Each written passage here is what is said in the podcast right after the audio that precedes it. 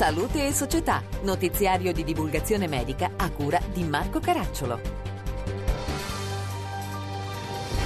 Bentrovati da Marco Caracciolo. Nuovi orizzonti nella cura delle malattie renali. Terapie innovative e tecnologia rivoluzionano la vita dei pazienti, ma serve maggiore attenzione alla salute renale. Il punto al 64 congresso nazionale della Società Italiana di Nefrologia. Massimiliano Bordignon. Fari puntati sulle malattie renali grazie alla 64 edizione del congresso della Società Italiana di Nefrologia che a Torino pone l'attenzione sui nuovi orizzonti nella cura di questa problematica importante che coinvolge una fetta della popolazione che va dal 7 al 10% con uomini e donne colpiti in egual misura, come sottolinea il professor Stefano Bianchi, presidente della Società Italiana di Nefrologia. Un italiano su 10 ha una malattia renale cronica e purtroppo nella maggior parte dei casi non lo sa, perché queste malattie eh, prima di raggiungere quegli stadi avanzati in cui danno sintomi, evolvono in maniera silenziosa, senza particolari disturbi e quindi devono essere cercate nella popolazione generale, in particolare nella popolazione generale che ha il maggior rischio di sviluppare una malattia renale. Quindi gli anziani in senso lato, ma i diabetici, gli ipertesi, i cardiopatici, gli obesi. Eh, noi possiamo fare diagnosi precoce e questa diagnosi a maggior ragione va effettuata in chi ha più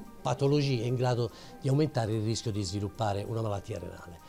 Le opportunità terapeutiche per trattarla, la malattia renale, oggi ci sono, sono di efficacia veramente importante, hanno un profilo di sicurezza elevato e quindi noi possiamo guardare al futuro del paziente che ha una malattia renale cronica con molta, molta, molta fiducia. Le nuove terapie, l'innovazione nella cura delle malattie rare, la tecnologia, il trapianto e la dialisi a domicilio, tanti gli argomenti sotto la lente di ingrandimento del congresso, come confermato dal professor Sandro Feriozzi, responsabile scientifico del congresso e direttore dell'unità operativa complessa di nefrologia e dialisi dell'ospedale di Viterbo Belcolle. Quest'anno il congresso sarà caratterizzato dall'introduzione di nuove terapie che già stanno ovviamente procedendo nei nostri reparti che riguarda sia la progressione del danno renale sia l'attività di malattie soprattutto immunologiche e tra queste è importante ricordare che anche nell'ambito del trapianto abbiamo delle novità diagnostiche di biologia molecolare importanti per quello che riguarda le malattie rare. Le glomerulonefriti sono tutte malattie rare ovvero meno di due casi ogni 10.000 abitanti tranne la glomerulopatia a lesioni minime e tra le malattie che hanno avuto un notevole miglioramento dobbiamo ricordare ricordare anche le malattie ereditarie come la malattia di Anderson-Fabry, del quale disponiamo sia terapie enzimatiche che sciaperoniche, nonché si sta introducendo in Italia la terapia genica che dovrebbe eradicare il problema.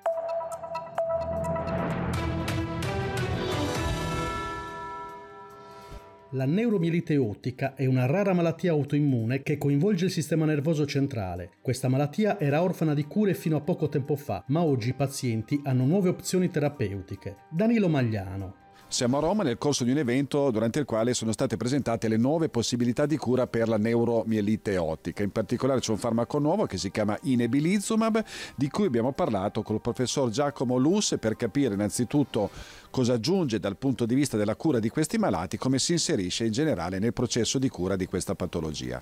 Inebilizumab è un anticorpo anti-CD19 ed è sostanzialmente l'unico farmaco con questo tipo di target. CD19 hanno delle caratteristiche diverse rispetto ai già noti CD20, quindi con gli anticorpi anti-CD20, perché hanno il vantaggio di riuscire a coprire maggiormente tutta un po' la crescita del linfocita e quindi di poterlo attaccare in fasi completamente diverse.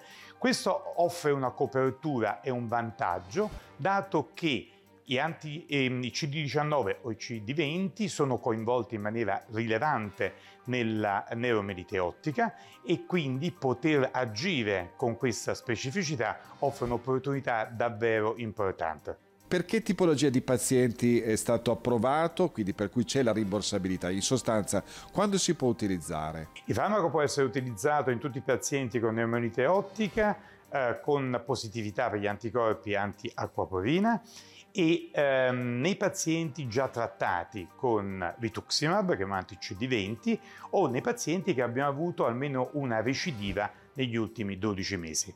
Ecco, questo tipo di utilizzo, come lei spiegava in riunione, però pone qualche problema, soprattutto per i pazienti, e, e, quindi lei prospettava, diciamo così, che venisse preso in considerazione anche un approccio un po' diverso. Ecco, ce lo spiega? Sì, questa mia proposta viene fuori dal fatto che, avendo potuto verificare anche in letteratura scientifica l'efficacia dell'anti-CD20 nel corso di questi anni e avendo a disposizione un farmaco anti-CD19 che sicuramente è ancora biologicamente più incisivo rispetto al precedente, la possibilità di introdurre l'anti-C19 in fasi precoci sicuramente sarebbe interessante. Risparmiare una recidiva cosa vuol dire, professore? Risparmiare la recidiva significa risparmiare neuroni, risparmiare la possibilità di avere una disabilità dal punto di vista motorio e una disabilità dal punto di vista cognitivo.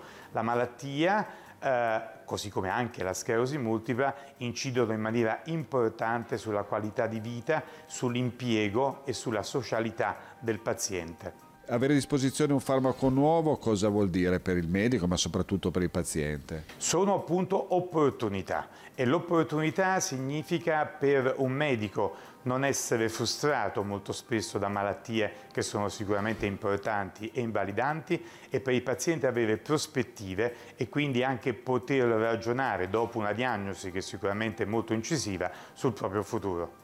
Per questa edizione è tutto, da Marco Caracciolo a risentirci.